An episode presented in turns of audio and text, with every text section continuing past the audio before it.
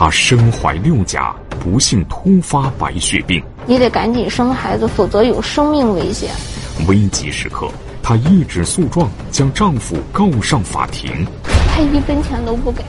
手术前夕，前夫突然出现，提出复婚。你在这儿表演什么呢？命悬一线，她为何拒绝和解？敬请收看心理访谈：血癌引发的夫妻怨恨。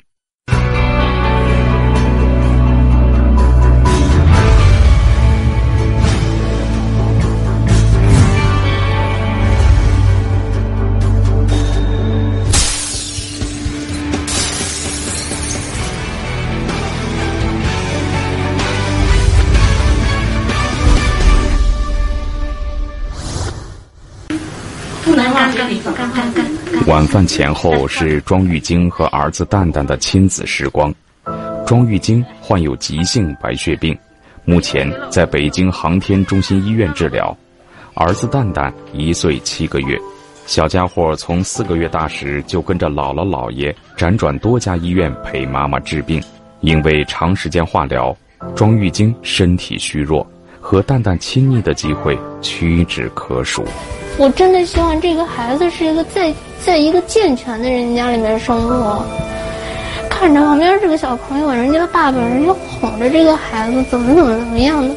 我跟你说，真的，我心里面都快痛死了。儿子蛋蛋刚刚蹒跚学步，自己却随时可能离他而去。对庄玉晶来说，这份内心的煎熬比疾病本身更加痛苦。一提到蛋蛋的未来，庄玉晶就忍不住向我们控诉起前夫方景月。孩子一直我带着，他一分钱都不给，一件衣服都没有买过，甚至连一个袜子都没有买过，甚至我问他要抚养费，人家都是爱答不理的那种态度。一提到前夫，庄玉晶心里就充满了愤恨。二零一四年十一月，小庄在怀孕八个月的时候查出白血病，剖腹产子后一直在筹钱治疗。二零一五年十一月，就在与死神抗衡的关键时刻，小庄却一纸诉状把方景月告上法庭，提出离婚。小庄告诉我们，自己得病四个月后，方景月就再没有照顾过她和孩子。你自己的丈夫会这么对待你和你的孩子的话，哪个人不绝望？所以说我才会去到法庭上，去跟他对簿公堂。小庄离婚后，小庄的父母卖掉了居住多年的房子，带着小庄从甘肃白银来到北京航天中心医院。医生说，小庄必须尽快做骨髓移植。他是一个急性白血病，需要做异基因干细胞移植。如果不做移植的话呢，他呃大概一年左右的是那个复发的概率很高。那复发之后呢，他生存下来的可能性就很小。经过各项检查，医生最终决定由庄妈妈作为供体为小庄做骨髓移植。再有不到半个月，小庄就要进行骨髓移植手术了。想到手术的凶险，庄妈妈和庄爸爸心里总有难以遏制的恐慌。两个撑了一年多的老人，经常感到无助和些许凄凉。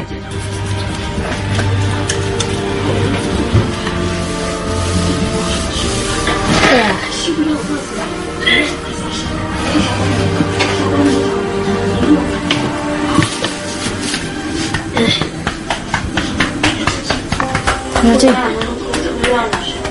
妈妈为了你抽多少都行，把我抽干了我都心甘情愿的。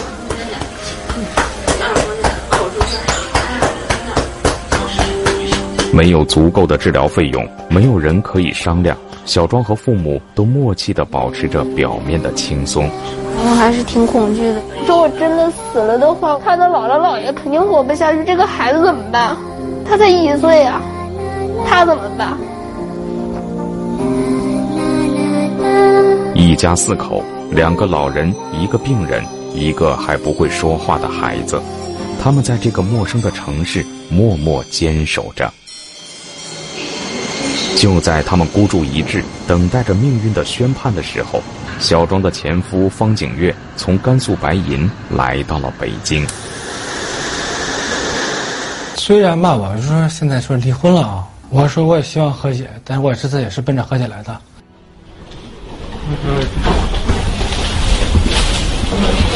我或者麻烦张医生这地方。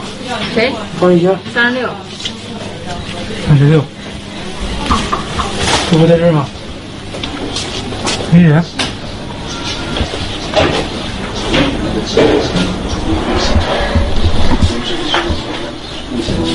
这是两个人离婚后第一次见面，方景月急切地表达着自己的诚意。在生死攸关的时候，前夫方景月能赶来北京，本是一件让人意外和高兴的事情。但是小庄却无法让自己冷静地面对这个消失了近一年的男人。我就就这么点钱，我说天热，你给孩子和你买点吃的。就天热了，我觉得你们都买点吃的吧。反正我这次来也没带多少钱，就这么多，啊。我也确实真心想说弥补来，嗯，就是弥补一下咱俩这个关系。但还有一个孩子。对。我现在是想知道，那别别动，那啥，我想知道的是你以后怎么做。我现在特别想知道这一点。先怎么做？先先做的就是我是就是就是你先把房子挂到挂到网上去卖了。我也说是，嗯，能来能帮帮他老两口吧。他能今天来，我确实还是觉得我们这份感情没有完全断了。他对我也还是有那么一份牵挂吧，还是还是挺感动的，挺感动的。但是就勾起了我以前的一些想法和以前回忆，就想起以前的事儿心里面就觉得太难受了。半年前，小庄以抛弃妻子为由，将丈夫方景月告上法庭。如今，小庄准备做骨髓移植，生死一线的时候，方景月又突然出现，寻求和解。剧情的莫名反转让大家感到意外。小庄和方景月之间到底有什么恩怨纠葛呢？小庄和方景月都是普通工人，结婚五年后，小庄通过试管婴儿手术怀上了孩子。就在孩子快要出生的时候，小庄被查出了白血病。这个突如其来的灾难让全家陷入了恐慌。就是大夫告诉我，你血小板低，你得赶紧生孩子，否则有生命危险。为了保全孩子，小庄承受了常人难以想象的痛苦。当时是因为有孩子在身上，所以做骨穿我是几乎是没有下任何的麻药。我整整的一个枕头哭湿了一半，真的是疼，太疼了。也因为不足月，胎盘没有办法自行脱落，都是大夫一刀一刀把胎盘取出来的。病床上的小庄命悬一线。面对巨额的医药费，小庄有了放弃治疗的念头。当时是风景月的一句话，让小庄有了坚持下来的勇气。卖房子、砸锅卖铁都救他，这是我说的原话。我听到这个话，我真的特别的感激。起码在我困难的时候，他没有抛弃我。哎，这个人真的还是我找对了。大难来临，方景月勇于担当的态度，让小庄心里踏实了不少。然而，事情似乎并没有像他们期待的那样发展。为了得到更好的救治，小庄辗转来到天津。随着治疗的深入，两个人的心态也逐渐产生了微妙的变化。在天津的时候，我说你回家的时候你筹点钱。他回来给我的一句话是我们家都是穷亲戚，没钱，一分都借不来。我们家那情况呗啊，本来就是就亲戚朋友就说是。现在借钱难借的很，我们家确实没有那能力，对不？你也不能说让我们去偷去抢吧。我俩自己在天津的时候，他说过这个话，这个病会人财两空。我觉得那会儿他已经动摇了。因为借钱的事情，小庄对方景月最初的承诺产生了怀疑。自此之后，两个人的隔阂越来越深。二零一五年初，小庄的姥爷去世了。正巧第一期化疗结束，小庄一家就赶回甘肃送别老人。忙碌了几天后，本应好好休息的小庄，却因为照顾孩子的事情和方景月彻底吵崩了。我们那个房子只有一张双人床，还有一个沙发，白事办完了，我妈说：“那你们俩睡那个大床，好好睡一觉，孩子我给你带着。”我妈就带着孩子睡一张一米二乘一米五的那个沙发上头。我就看了会儿手机，玩了会儿手机，他就开始起来就说：“妈，就在说我。”我妈刚失去爹，自己女儿还在这病病殃殃的，还有一个外孙，方女半夜在那块玩玩手机。不是你要是不实在是不想睡觉，那你与其这样子，你不如把孩子接过来，咱们自己带这个孩子。你不能你这边玩着手机，然后让父母给你带孩子。不是不是，你看孩子都睡着了，我说你折腾孩子干啥呀？我跟他好好说着呢。方女不，方女就在那块儿跟我这么吵起来了。他他就说我是我家房子，你给我滚。第二天早上就跟家里面人说他有事儿，他就走了。从那天开始就不再进我们家门了。仅仅因为看了会儿手机就发这么大的火，方景月觉得小庄越来越不可理喻。只是一次争吵，方景月就负气出走，这让小庄开始怀疑两人之间的感情。眼看着又要去天津化疗了，方景月却一直没有回家。我那会儿就跟他说：“我说我，我们得走了，我订的九号的票。我说这次想把孩子带走。”带到天津去，啊，你们就买买票走了，就意思不要我了呗。从那以后，他也不再给我打电话了，也不再联系我了。从小庄得病后，两个人因为孩子和钱的事情经常发生争吵，大家都各自执拗的在自己的想法中互不相让。小庄想不通，几个月前还信誓旦旦要砸锅卖铁给自己治病的丈夫。为什么变得如此无情？我跟我爸我妈说，我不不想治了，因为我觉得我靠错人了。我跟他的这段感情，我特别的伤心，我特别的恨，我的心思每天都特别压抑。我不说话，我也不吭声，然后每天都是哭。我会跟我爸我妈发脾气，就因为这个事儿，我爸曾经给我跪下来过。我爸说你不治了，全家就都没了。我爸给我跪下来了，你说让我怎么去原谅他？六十岁的人跪在我面前，你知道那种感觉是什么吗？在方先生离家后的第三个月，小庄提出离婚。不提离婚能怎么样？这么残破的婚姻，已经名存实亡的一段婚姻，我还留着它干什么？你老婆要吃药，你孩子要吃饭的时候，你给过你老婆，给过你孩子一分钱吗？你就彻底做一个不负责的人，我认了，我眼睛瞎，我看错了。方景月兴冲冲的来到北京，却在小庄那里碰了一鼻子灰，这让他感到非常沮丧。一年多来，对小庄和孩子置之不理，离婚后反而回来寻求和解。面对大家的质疑，方景月也很无奈。他说：“当初他根本是不同意离婚的。其实本来我也没想离婚，当时。”呃，得白血病的时候，我就知道是无底洞，但是那会儿我没有离开他。中央经走到这步，我觉得就是他爸他妈在其中参与我们的事儿太多。说起自己和小庄的事情，方景月就觉得特别窝囊。方景月说，因为自己家境不好，他和小庄的婚事，两位老人当时极力反对。最后是在小庄的一再坚持下才结的婚。小庄生病后，小庄的父母希望方景月尽快筹款救人，但是巨额的款项已经远远超出了方景月的能力范围。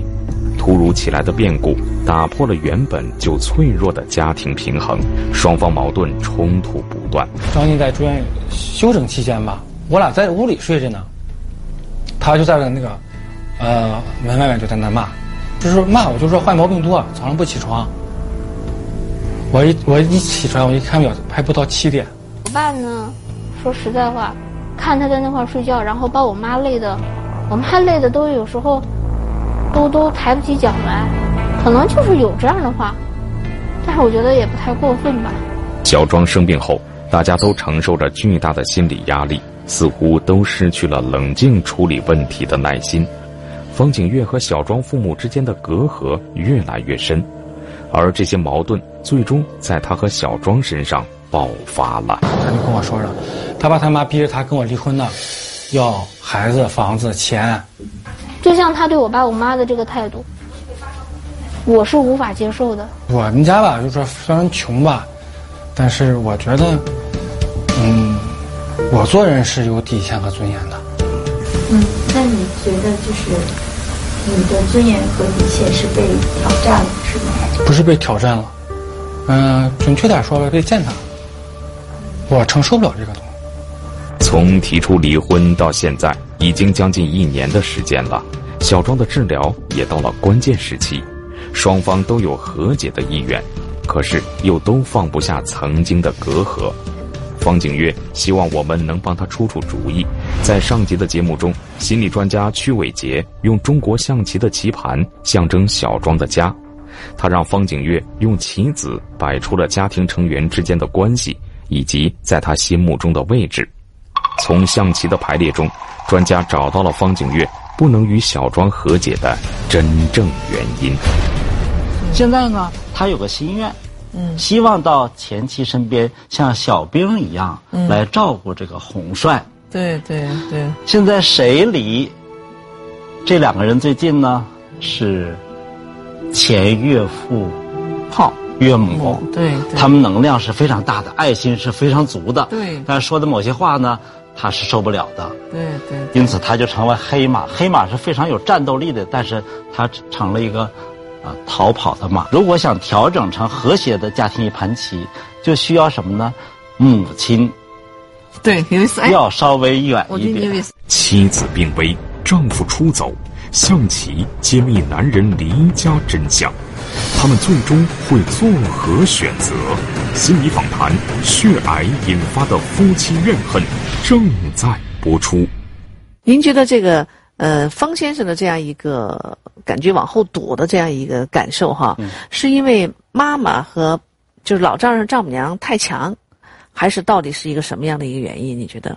这个原因和什么有关呢？这个伟大的岳母啊，嗯嗯她在家庭的这个作用非常大。嗯嗯，在危难当中，他们老两口要不出面的话，那这娘俩活不了了。对对对。但是如果平时生活当当中，距离也这么近，嗯，比丈夫还近的话，嗯，问题就产生了。对因为呃，丈夫、妻子和孩子嗯是核心家庭。对岳父岳母为什么叫岳父岳母？岳是泰山，哦对泰山是稳定的，嗯不能总是移动的。嗯结果泰山一移到身边的时候，说这房子怎么回事儿这钱怎么回事儿你看这个岳母说话是字字句句斩钉截铁，一炮一个准儿。对对对。但是只是这个炮放到了这个钱女士身上的时候呢，问题就产生了。呃，既然全家是一盘棋，这岳父岳母呢，也要做一个调整，和女儿的距离啊，这个危难除外啊，平时的距离呢要拉开。当他把山往远挪一挪的时候，嗯，这个给给这个前丈夫哈，回去照顾女儿留下一个空间。对你得给她挪个挪个地儿挪，个地儿。他才进得来。如果你把那个地儿占着，她肯定就进不来，是吧？在心理测试过程中，心理专家发现，小庄父母在女儿婚姻中参与过多是他们离婚的诱因，同时也指出方景月过度自卑是问题的根源。他这个自卑情节让他一直在感到这个紧缩，嗯嗯，因为他经济不强，嗯嗯，学历不高，嗯，这一点就塌下去了。这个好，实际上好，既然是我的女婿，我没有给他压力，嗯嗯，没有。但在天津的时候，我就心里觉得，我就说的，哎呀，咱们再穷，我说到了天津了，咱们尝一尝那狗不理总行的吧，我就领着就去了。没想到去了，我买不起，我当时就买了那么一塑料袋儿我说谁都不给吃，我就给我庄一晶一个人吃。嗯嗯。就这么一句话，我们家这女婿就说我，他不值一个包子钱，我瞧不起他了。这个事情你就说是这个话从何说起？你当时真的是这么想的吗？就觉得怎么看不上你是吧？你觉得是？嗯，本来我也没想吃那个包子，啊啊啊但是他非要去强调这个事儿，啊啊！我觉得我就心里很不舒服。这个岳母说的话肯定没有恶意。嗯如果这话说给刘律师说，哎呀，这包子只给你媳妇儿吃啊，你咱们都不吃了，可能他们的反应是不一样。同样一句话，反应不一样的时候，结局就不一样。哎，对对对，我觉得这个包子这事儿啊，听起来是个小事儿，但是感觉其实我觉得对他们的这个关系是个是个触发，是个触发，是个很很重要的。所以呢，接下来我们也专门把这个剧啊啊呈现一下，看看这个剧呈现以后，这个庄妈妈内心的想法是什么，然后这个方先生他对这个事儿他是怎么看的？回到真相。对，啊那现在我们来看看我们下一个心理剧。买包子，驰名中外、响彻寰宇的天津三绝狗不理包子。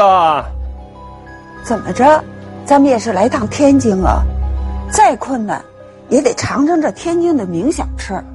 走，咱们买点狗不理包子去。哎，阿姨，来点包子，您给我来两屉包子包子两屉，好嘞，四十八一屉，两屉九十六。啊？怎么这么贵呀、这狗不理呀，这是。是太贵了。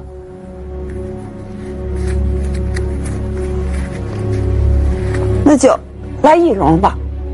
一笼没几个，够吃吗？啊，够了够了，就一笼。就一笼，行嘞，就一笼。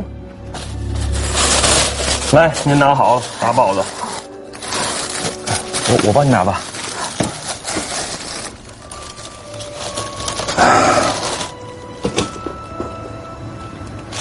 今天这包子呀，咱们谁都别吃，就给我闺女一人吃。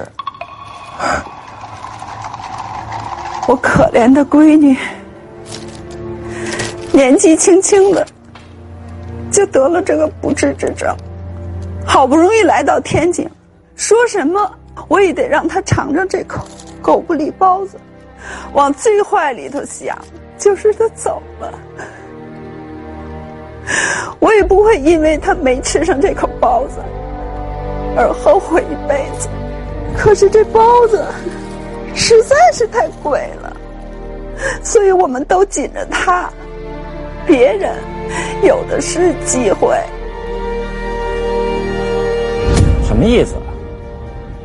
还特意强调别让我吃这包子，难道我还不值这一屉包子钱吗？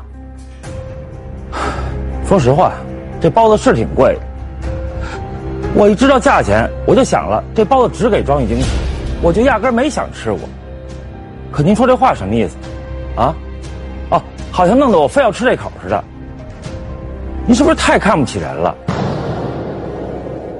我想问一下那个庄妈妈，你当时说这个话，心里真的是这么想的吗？我觉得我姑娘得这个病了，有一天没一天的。嗯，我哪怕不吃，我就睡在马路牙子上，我给他吃一口，给他喝一口。对，别人以后只要活着都有机会。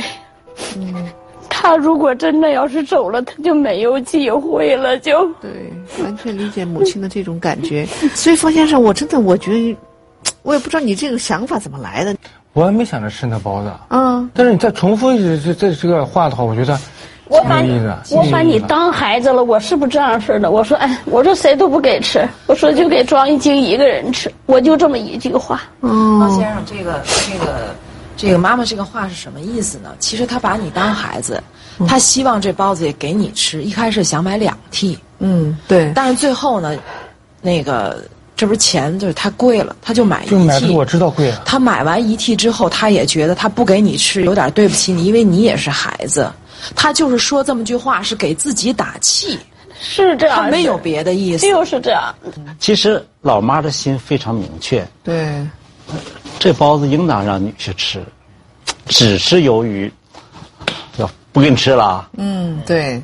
但是呢其实妈内心要是表达一种歉意的。但是，你跟女婿说话，我就直言了，和跟亲儿子说话，他要有差别。如果这是亲儿子，就不给你吃了，对，不会误解。女婿这么说不一样嗯他会得啊什么意思？嗯，所以，但是呢，不能责怪老人家，为什么？因为这个世界上，如果是谁最爱你老婆，谁能为你老婆去捐骨髓，可能只有他。对对。如果他是一个陌生人，捐了骨髓救你夫人，你会什么态度？这句话绝对不会误解。对，就这个误会之所以能产生，嗯。这个原因就是有一个功课，呃，离你特别远，顶天立地一个男人，一个丈夫，这个功课就出现了一个问题，什么问题呢？就是家里面临这么大灾难的时候，如果妻子一句话你也能跑，嗯，这个岳母一句话也能跑，自己想不开一个事儿也能跑的话，像不像一个离家出走的少年呢？嗯，就我要给你一个思考题。嗯，什么思考题呢？通过做这个节目，你怎么能从从一个离家出走的少年，回到你妻子身边的红兵的位置？嗯，去保护她。嗯，这你要思考。对，所以你愿意这样去做吗？愿意。愿意去担当吗？愿意。愿意去承受吗？愿意。好，那下面很重要的这个时刻交给曲老师。好，去帮你来做一点小功课，好吗？嗯。好，那下面进入我们的心灵密室。嗯。妻子即将手术，九死一生，他能否迅速成长，撑起家庭重担？心理访谈：血癌引发的夫妻怨恨正在播出。因为小庄因病不能来录制现场，心理专家曲伟杰将用催眠的方式让方景月放下怨恨，唤醒他和小庄及其家人之间温暖的情感。之后会邀请演员扮演小庄与方景月对话，通过这种方式让方景月学会如何承担责任。呃，刚才你表达就是愿意在行为上做改变。促进这个家庭的融合，我想问一个：你是百分百的诚意，还是其实有点动摇？百分之百的诚意，百分百啊！嗯，婆婆为了挽救你的妻子，她的女儿，也为了挽救你的孩子，他们不惜一切代价，甚至生命哈。嗯，你觉得她的功过相比是几几开呀？如果十分的话，功是几分呢？能占几分的过呢？两分吧，占两分。嗯，那两分。你愿意翻过去吗？我愿意翻过去。妻子也说了一些指责的话，他夫妻之间也会有他的过错，你愿意翻过去吗？嗯，愿意。他这个治疗有没有风险？有。最大风险是什么？嗯，肯定将会死亡。就想到那个最大风险的时候，你心里啥滋味？不舍。你闭上眼睛，当我让你想象正在接受抢救，有生死两种可能的时候，你眼前出现妻子什么形象？说话的时候依然闭着眼睛，躺着，嗯，望着我，他望着你的眼睛，目光是在向你说什么？我要活下去。现在你以自己的肚子、胃为中心。整个身体姿势不变的情况下，全身绷紧，但鼻子呼吸始终自然，胳膊臂，呼吸是在肩膀、颈部全都紧，越绷越紧，呼吸自然。当我数到九的时候，突然放松，三，再紧一些，四，那紧的发热、发酸、发胀。五，想着病危的妻子，用目光说他要活下去。八，九，松开。完完全全松开。我让你睁开眼睛的时候，你看到一个水晶球。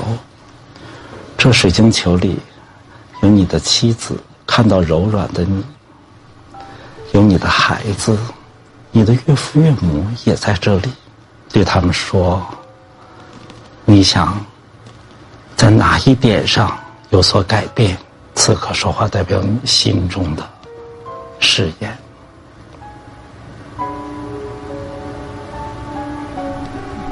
承担吧。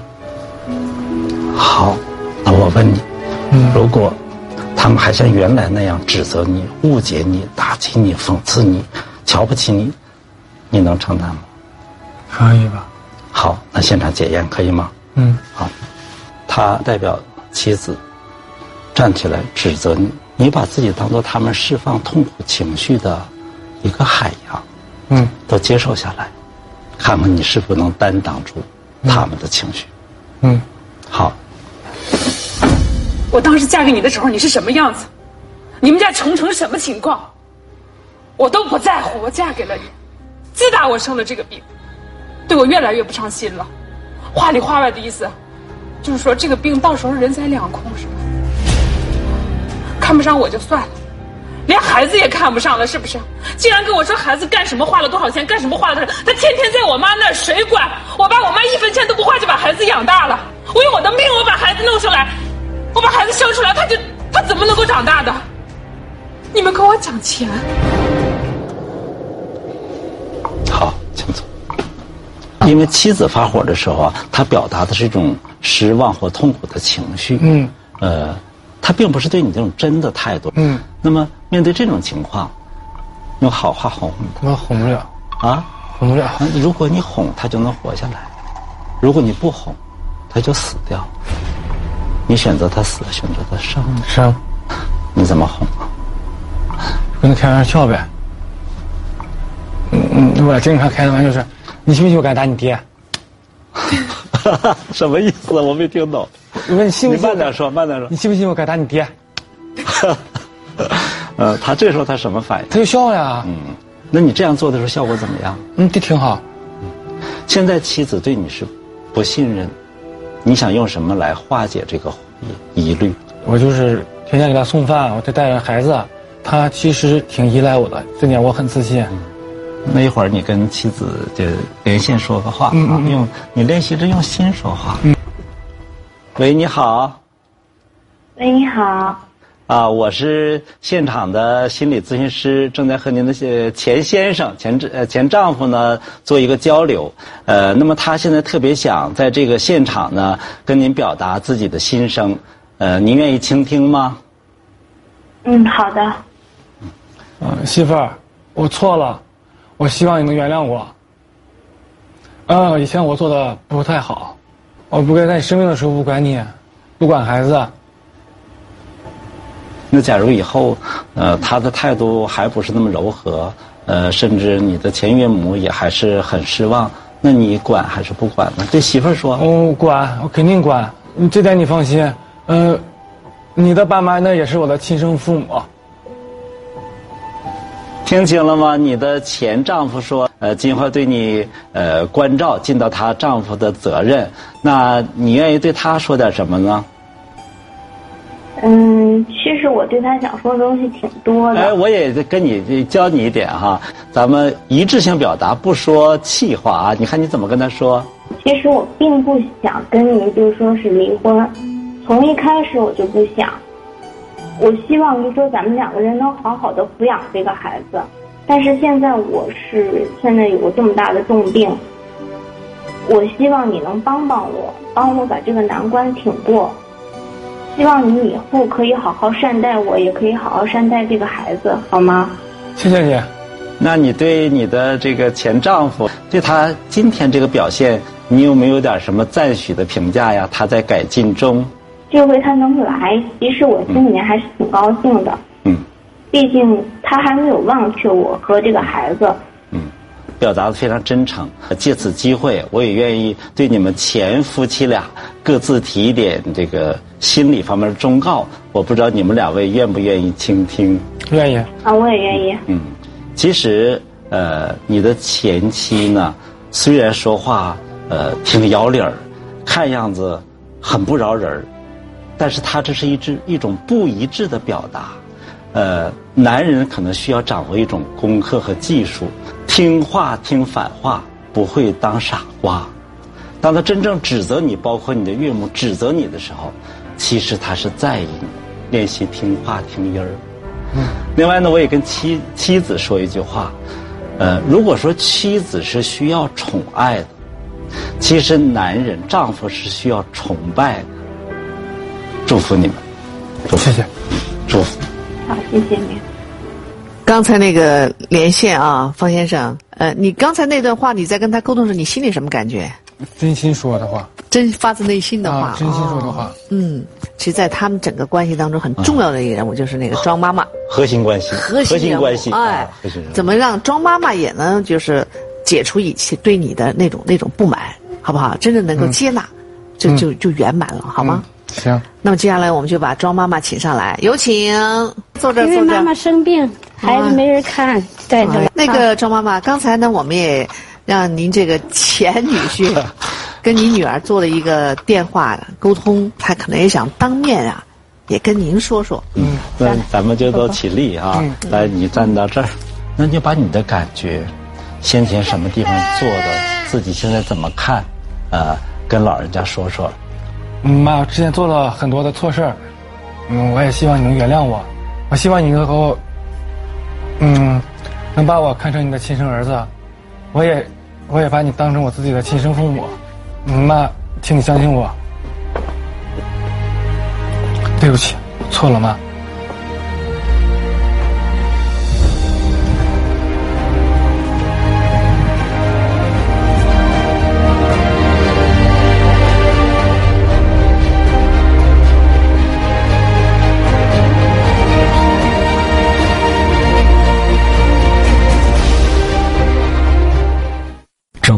一反常态，彻夜闲聊。你说正常的哪个人白天的没有工作，晚上能陪你到这个点儿？出轨证据确凿，丈夫却矢口否认。他那个多年多年应该是一直都有。夫妻冲突愈演愈烈，究竟是妻子太过多疑，还是另有隐情？欢迎下周同一时间继续收看《出轨丈夫要离婚》。